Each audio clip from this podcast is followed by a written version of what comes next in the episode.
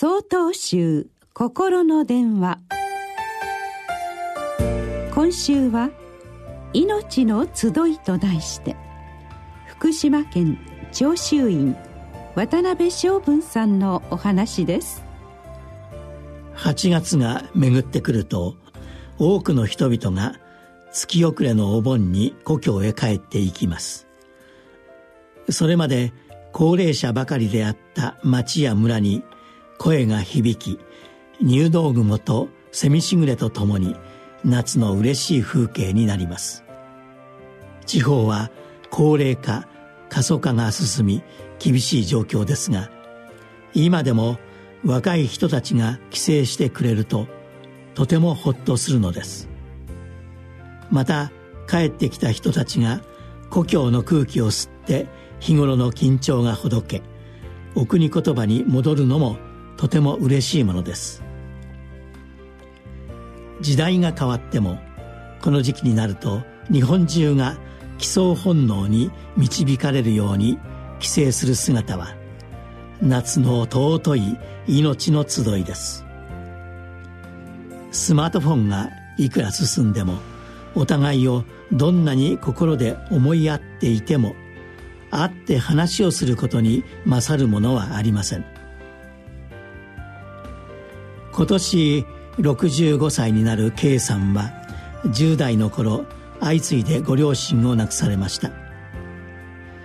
二十歳の時東京で働き始め今も現役で働いています。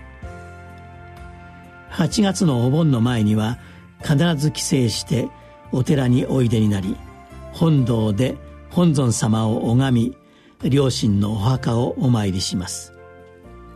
このお参りは45年間続いています。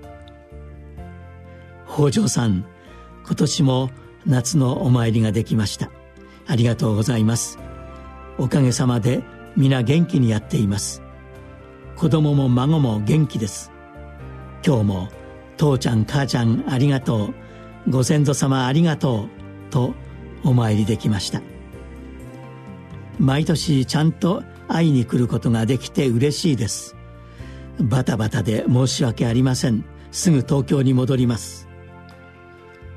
いつも急いでいるのですが晴れやかなお顔で必ずそう言うのです。K さんのお墓にはご両親が好きだった水羊羹がお供えされ一口大に切られ必ず用事が添えられています。二十歳の頃から白髪の目立つ K さんの45年間の思いが伝わってきます。忘れられないことがあり忘れられない人々が言います。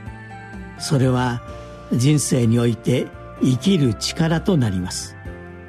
命を大事に出会いを大切に生きていきたいものです。8月7日よりお話が変わります。